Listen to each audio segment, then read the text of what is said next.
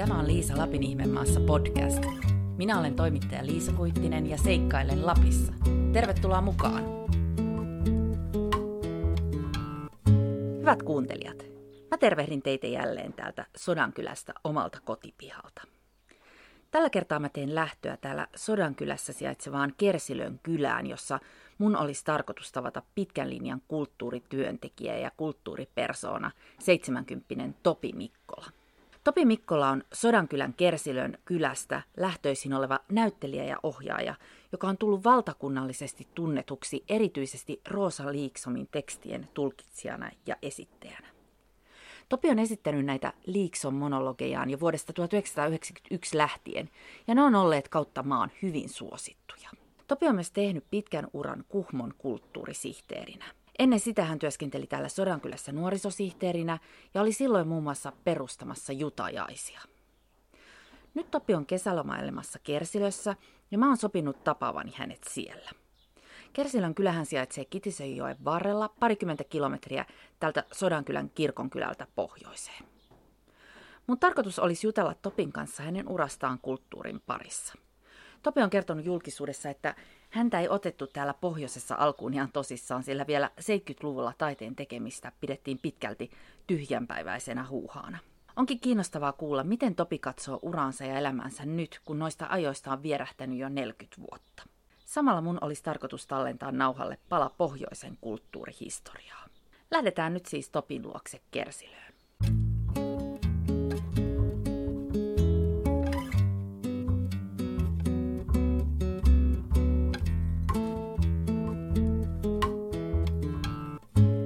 Nyt saapunut Topi Mikkolan luokse Kersilön kylään. Tervehdys Topi, missä me oikein tarkkaan ottaen ollaan? Me ollaan minun syntymäkodissani tässä. Mä vietin ja kasvoin nuoruuteni ja lähdin sitten 16-vuotiaana maailmalle. Joo, tosiaan kotosin näistä maisemista täältä Kitisenjoen varrelta. Millainen oli sun lapsuus ja nuoruus täällä? No kyllä se oli mielenkiintoinen ja, nyt, ja, ja, ja nostalginen. Nyt kun mä oon tässä tilassa, niin tämä tuntuu hirveän pieneltä. Mutta silloin lapsen näkökulmasta tämä oli valtava iso. Kaikki oli suurta, mutta nyt, nyt, nyt isolta ja aikuisena ja vanhempana niin näkee, että pientähän tämä on. Näin ahtaasti on asuttu. Oliko teillä iso perhe? Meitähän oli tuota kuusi, kuusi lasta. Neljä siskoa ja kaksi meitä, kaksi veliä, Reino ja minä. Mitä äiti ja isä tekivät? Tämä oli maanviljelys, maanviljelystä oli ja sitten isä oli tarvet Savotassa. Ja kesällä oli tätä maanviljelijää, että heinäpeltoja oli. Jouduttiin ihan pienestä asti olemaan heinäpelloilla alle kouluikäisinä jo. Ja 16-vuotiaana sitten suuntasit maailmalle. Joo. Ja sille tielle sitten jäin. Eli mä olin ensiksi siellä Suomen nuorisopistossa 60-luvun 67-68, niin oli ensin nuoriso linjalla ja sen jälkeen vielä tuota meni sitten, perustettiin Suomen nuorisopistoon näyttämölinja. Ja mä kävin sen näyttämölinjan sitten vielä kanssa, kesti vuosi. Ja sitten mä menin tuota sen jälkeen tuonne Turkuun harrastajateatteriohjaajaksi ja, ja sitten tuota, sieltä sitten Helsinkiin ja, ja sitten Helsingistä eräänä sunnuntaina ostin sitten Hesaria. Siellä olikin paikka, Sodankylän kunnan nuorisosihteerin paikka ja, ja mä panin paperit vetämään ja se oli muistaakseni maaliskuuta. Ja me juhannukseksi muutettiin tänne Sodankylän 72. Siihen nuorisosihteerin toimenkuvan kuului nämä kesäleirit ja, ja kaikki nämä kulttuuritilaisuudet. Täällä ei ollut niin kulttuuriohjaajat se kulttuuritilaisuuden organisointi ja niin se kuului sille nuorisosihteerille. Ja sitten mä yritin täällä vähän niin vetää teatteritaidettakin, mutta ei se niin käynnistynyt sillä ja että niistä yleensä sanotaankin, että kukaan ei ole profeetta omalla maalla. No sitten 75 oli taas tuota Hesarissa ilmoitus, että Kuhmoon haetaan Suomen ensimmäistä kulttuurisihteeriä Ja mä panin sitten syksyllä ne paperit vetämään 75. Ja 76 maaliskuussa tuli sitten vastaus, että teidät on valittu Kuhmon kunnan kulttuurisihteeriksi. Ja minä mietin, että mihin minut on nyt valittu, kun puoli vuotta oli kulunut siitä jutusta. Mä olin olettanut, että se virka on jo täytetty. Mutta siihen aikaan, siihen aikaan tämä, tämä päätöksenteko oli vähän hidasta, että aina niin kuin koottiin, koottiin isommat määrät asiaa ennen kuin valtuustot kutsuttiin koolle.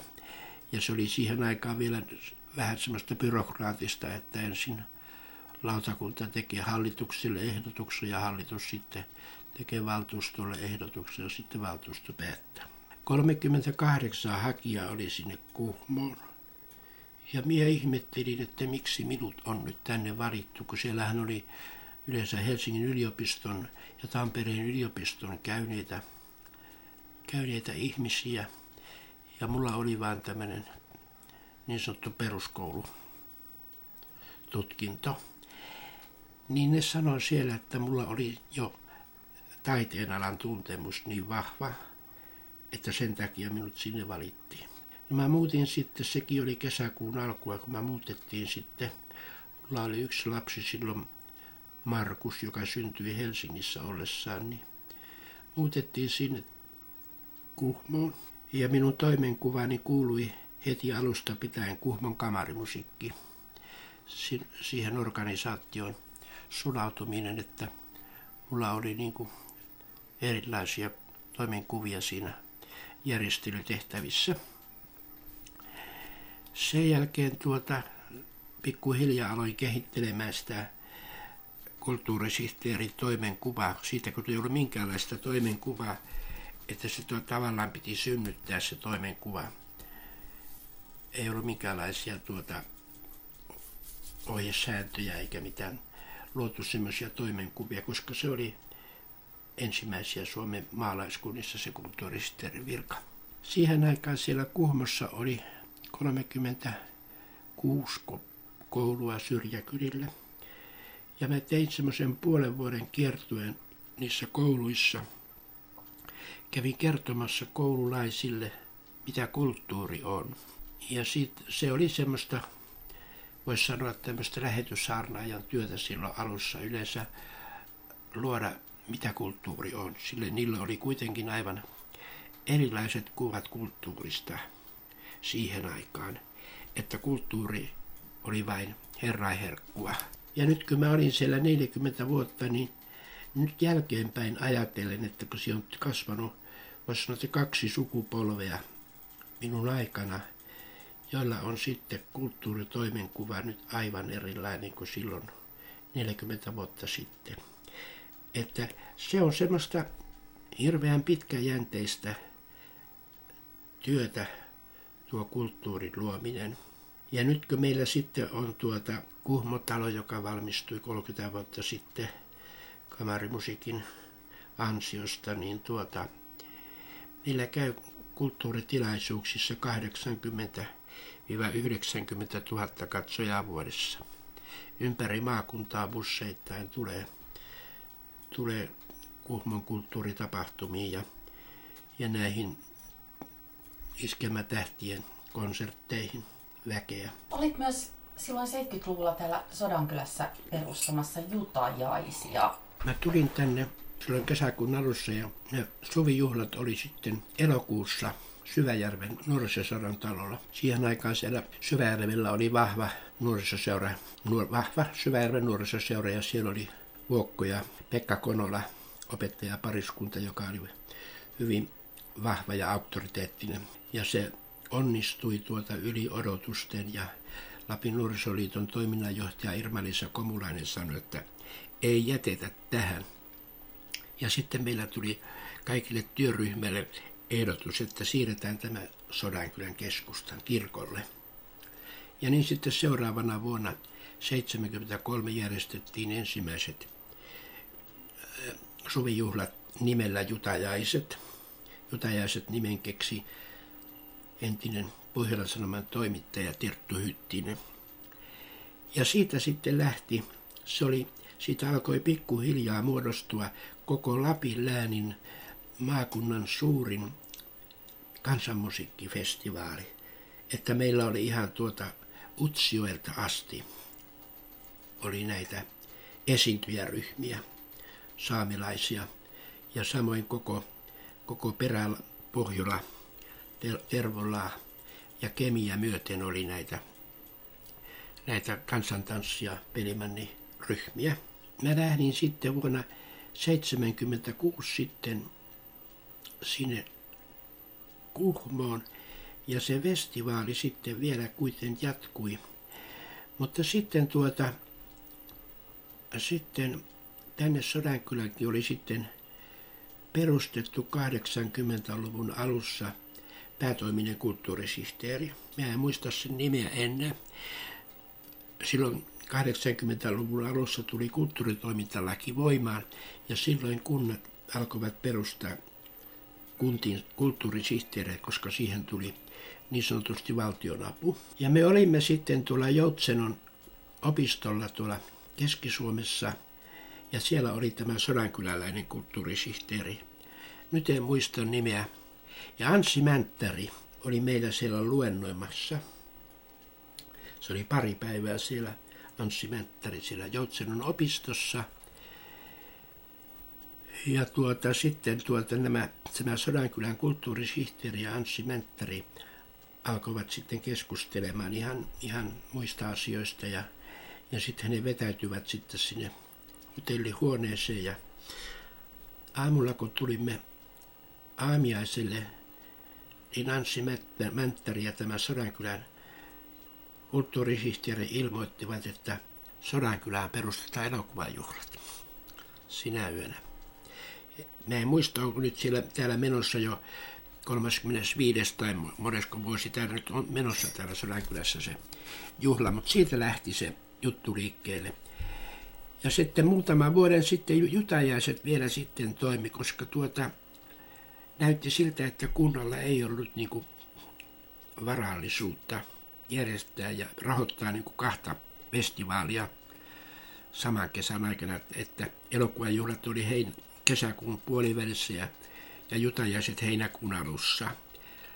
Niin se, se tavalla niin kuin kunta, kunta sitten luopui niistä jutajaisista ja Rovaniemen kaupunki otti sitten ne jutajaiset. Ja Sodankylässä alettiin sitten niin kuin kehittämään tätä elokuvajuhlaa, josta on sitten nyt tullut ihan maailmanlaajuinen tapahtuma ja, ja hyvä näin, se oli hyvä juttu. Ja so, Rovaniemelläkin jutajaiset meni muutama vuoden erittäin hyvin, mutta sitten, sitten tuota, nähtävästi tuli tuota talousvaikeuksia, niin sitten jouduttiin näitä poppareita ja erilaisia artisteja ottamaan sinne ohjelmana, että saatiin vähän lipputuloja lisää. Että se ei ehkä niin paljon sitten enää rovaniemiläisiä kiinnostanut se pelkkä kansanmusiikki ja kansantanssi tapahtuma, että siihen piti saada sitä oheistoimintaa ja ja sitä sitten pikkuhiljaa sitten niin kuin se laajeni se oheistoiminta ja, ja nythän siellä on ollut tuota ongelmia vähän väliä ja nytkin tänä kesänä jäi, jäi järjestämättä ja, ja se on muistaakseni siirtynyt syyskuulle vai minne ajalle se nyt on siirtynyt, mutta siitä ei ole nyt kuulunut pitkään aikaa niistä jutajaisista.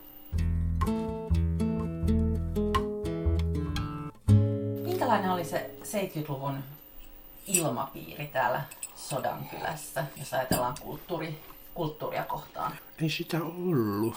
Täällä oli vain elokuvateatteri, tuo Lapin Sum.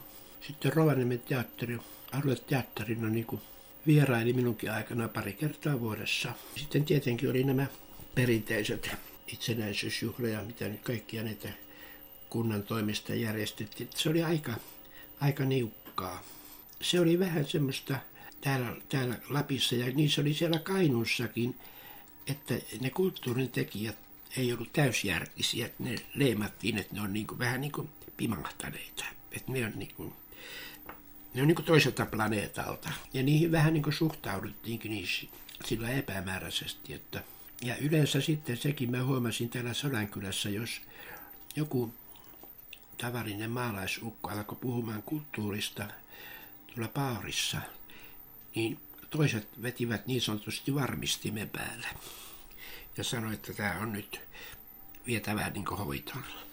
No, sinut tunnetaan ennen kaikkea näistä Rosa Liikson monologeista. Miten monta kertaa olet nyt esittänyt näitä monologeja? Varmasti monta tuhatta kertaa.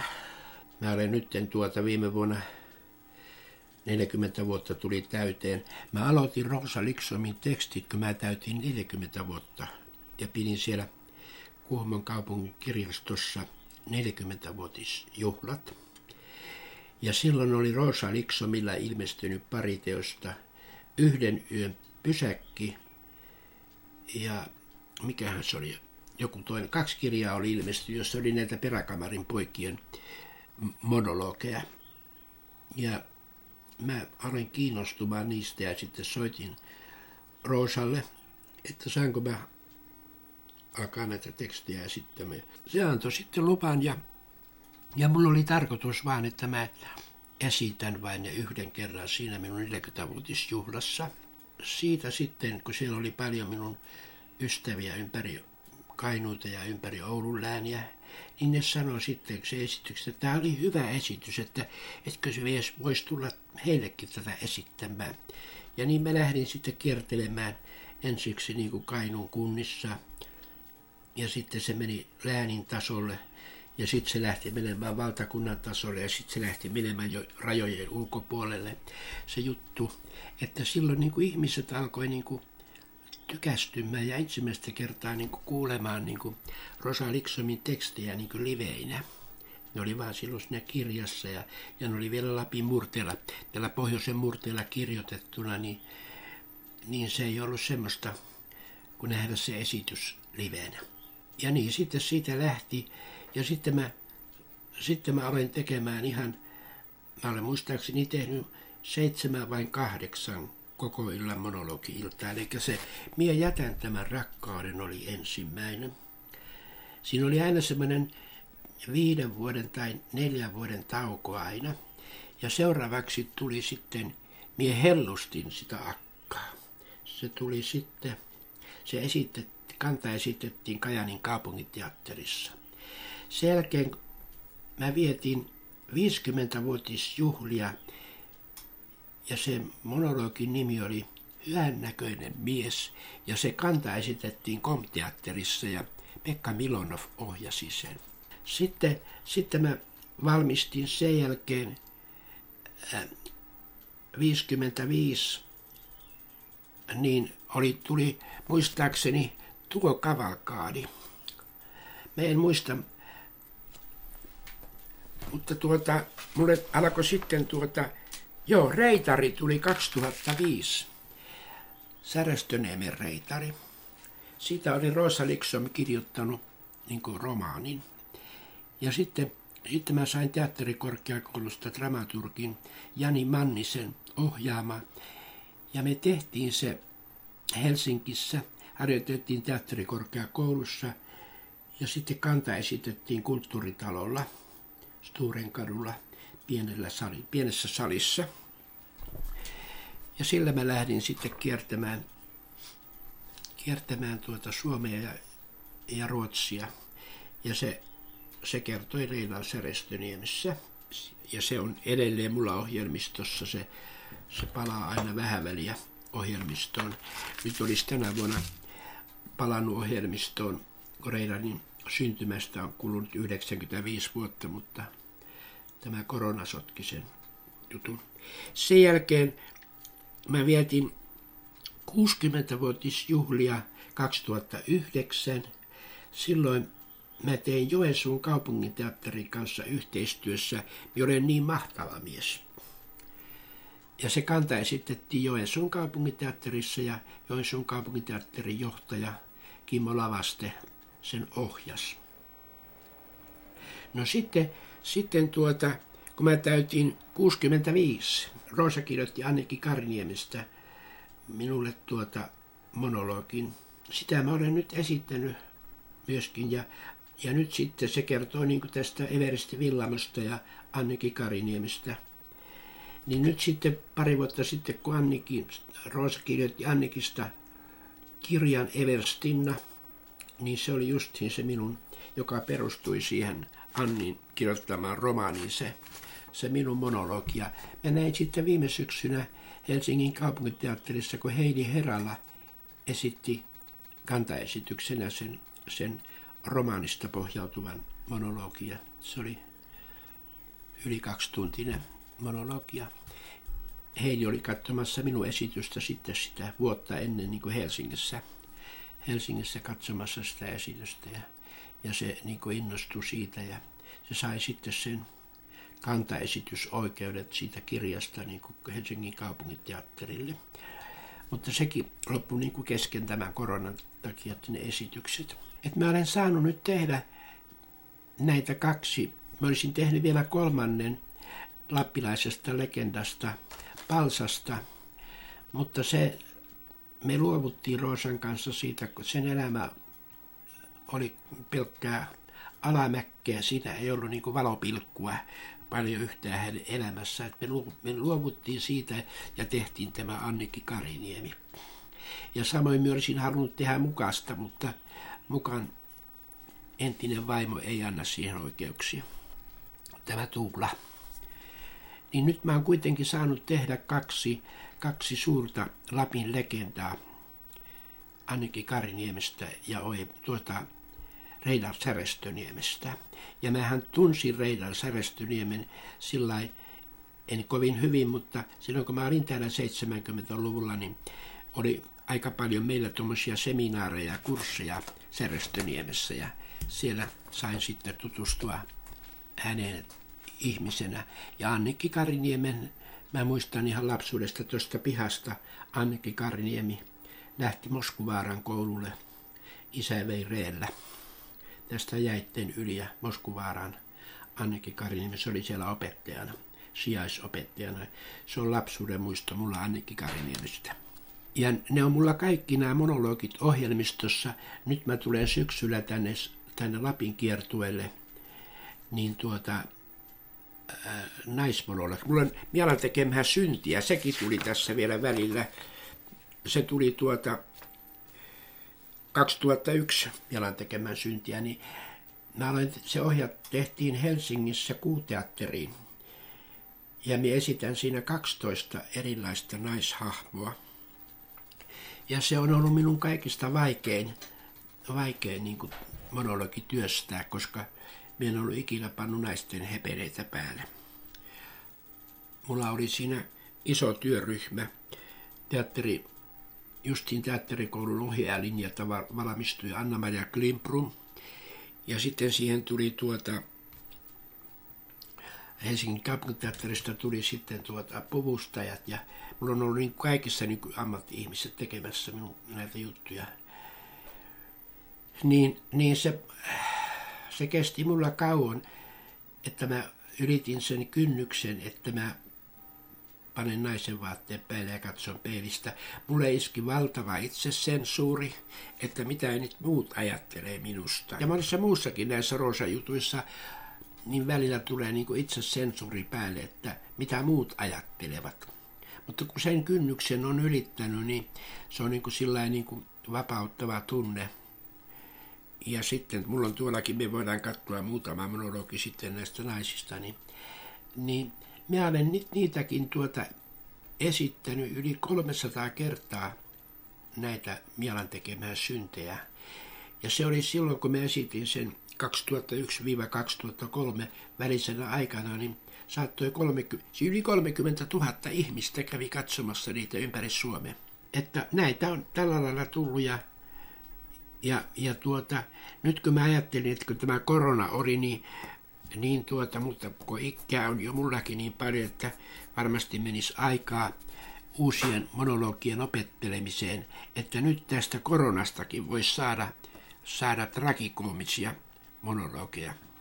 Nämähän on kaikki nämä, nämä Roosan monologit, mitä on esittänyt, niin nämä on elämän tragedioita. Tässä on tämä rakkauden ja hellyyden kaipuu.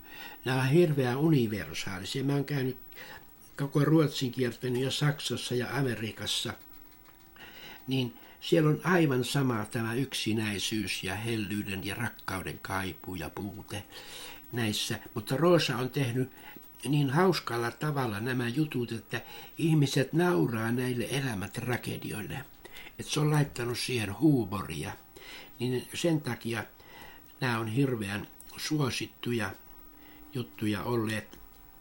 Ja ihmiset on aika paljon niin kuin samaistuneet tai löytäneet sitten siitä ympäristöstä näitä henkilöitä.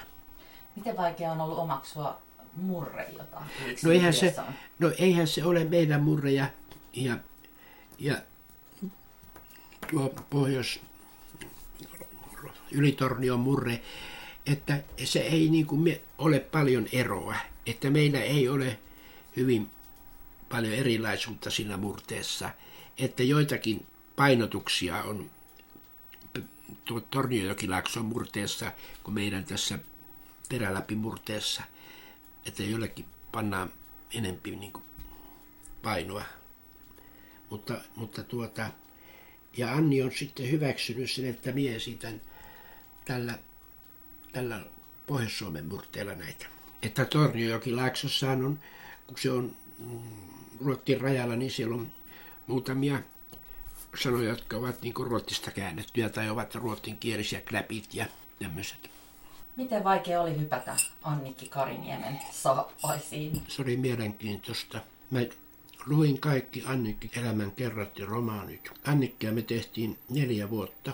Mä luin ja mietin ja otin selvää historiasta ja se on niin opettanut minua, Annikki Kariniemi, ja näkemään Lapin historian ja Lapin sodan.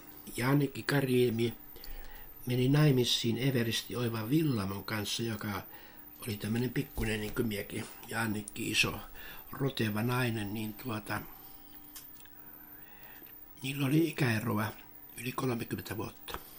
Villamo oli jo kohta 50, kun Annikki oli vasta 19. Annikki tuota ihannoi tätä fasismia tänne tuli silloin jatkosodan aikana. Kukaan ei voinut aavistaa, että täällä kun jatkosota tuli, että Saksasta tuli tänne Lappiin 250 000 sotilasta. Täällä sodan, meidänkin kylässä oli tuossa vähän matkan päässä iso parakki, jossa oli niitä saksalaisia sotilaita. Tämä koko Pohjois-Suomi oli saksalaisia täynnä. Se oli, tuli puolustamaan Saksa niitä venäläisistä. Ja Annikki oli siihen aikaan, tuli semmoinen fasistinen, ja niin se järjesti hirveästi siellä omassa mökissään sitten tämmöisiä, tämmöisiä edustustilaisuuksia näille saksalaisille upseereille. Ja, et se on elänyt myös semmoista mielenkiintoista aikaa Annikin elämä ollut. Ja sitten tämä sitten tämä Oiva Villamo, joka oli sitten sadisti, sadisti tapatti hyvin paljon tuota lappilaisia ja ennen kaikkea kolttia, sehän vihas kolttia, että se oli vähän niin kuin, vähän niin kuin tuota koltat niin, että ne vähän niin kuin Hitlerin juutalaisia. Ja sen, sen elämä on ollut niin värikästä ja sitten se Annikkihan sitten otti väkivaltaisuuden vuoksi sitten eron siitä, siitä miehestä ja sitten tuota, meni sitten tuonne Ylitorniolle opettajaksi ja rakastui koulupoikaan. 16-vuotias poika oli Annikki oli 50.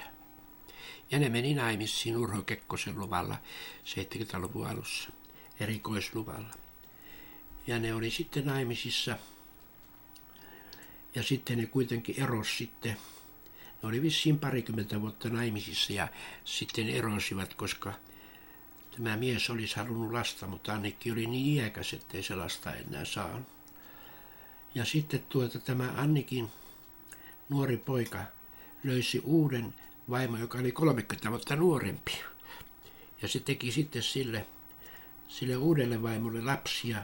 Ja tästä vanhasta Annikista tuli niiden lasten kummitäti. Mutta Annikkihan on ollut tuota, julkaissut valtavan määrän kirjoja ja tuota näytelmiä, muun muassa Rovaniemen kaupungin teatteri.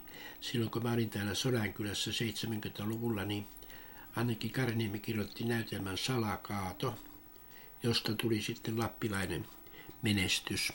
Mä muistan, kun mä olin täällä Sodankylässä silloin nuorisosihteerinä, niin Kitisen rannan koululla piti olla kaksi näytöstä samana päivänä, kun ei kaikki mahtuneet. 600 oli ensimmäisessä näytöksessä ja toiseenkin vielä kertyi yli 300.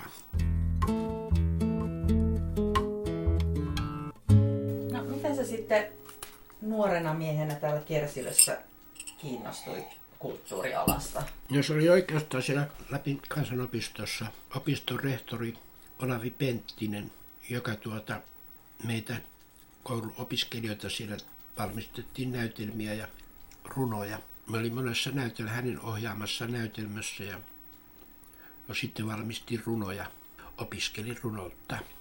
Että se oikeastaan se oli niin kuin semmoinen kimmoke. Olihan minä ennen koululaistakin niin tuolla rantasaunassa, niin pidin kylän lapsille omaa teatteria. No, minä olin alta kouluikäinen. Ja meillä oli tuota pääsymaksuina pullonkorkit. Ja minä sitten esitin semmoista, se oli vähän niin kuin, minä olin ehkä aikani edellä, niin kuin Vesamatti Loiri silloin Ilkama, tai mikä ohjelma se oli silloin 40 vuotta sitten, missä se kaatui niin siellä esityksessä. Mulla oli vähän semmoinen se ohjelma, että minä muka kaaduin ja to, tuolla areenalla, siellä esiintymispaikalla ja lapset naurasivat aina niin. Tämmöinen esiintymisvietti oli jo sitten alle kouluikäisinä. Vaikka nyt on, olen viis, yli 50 vuotta esittänyt, niin aina se kuitenkin on se rimakauhu nousta lavalle. Ja, mutta se kuuluu niin kuin siihen asiaan, että jos liian kevein ottein lähtee näyttämölle, niin siinä saattaa sitten tulla katastrofi, mutta semmoinen pieni jännitys on aina, aina paikallaan.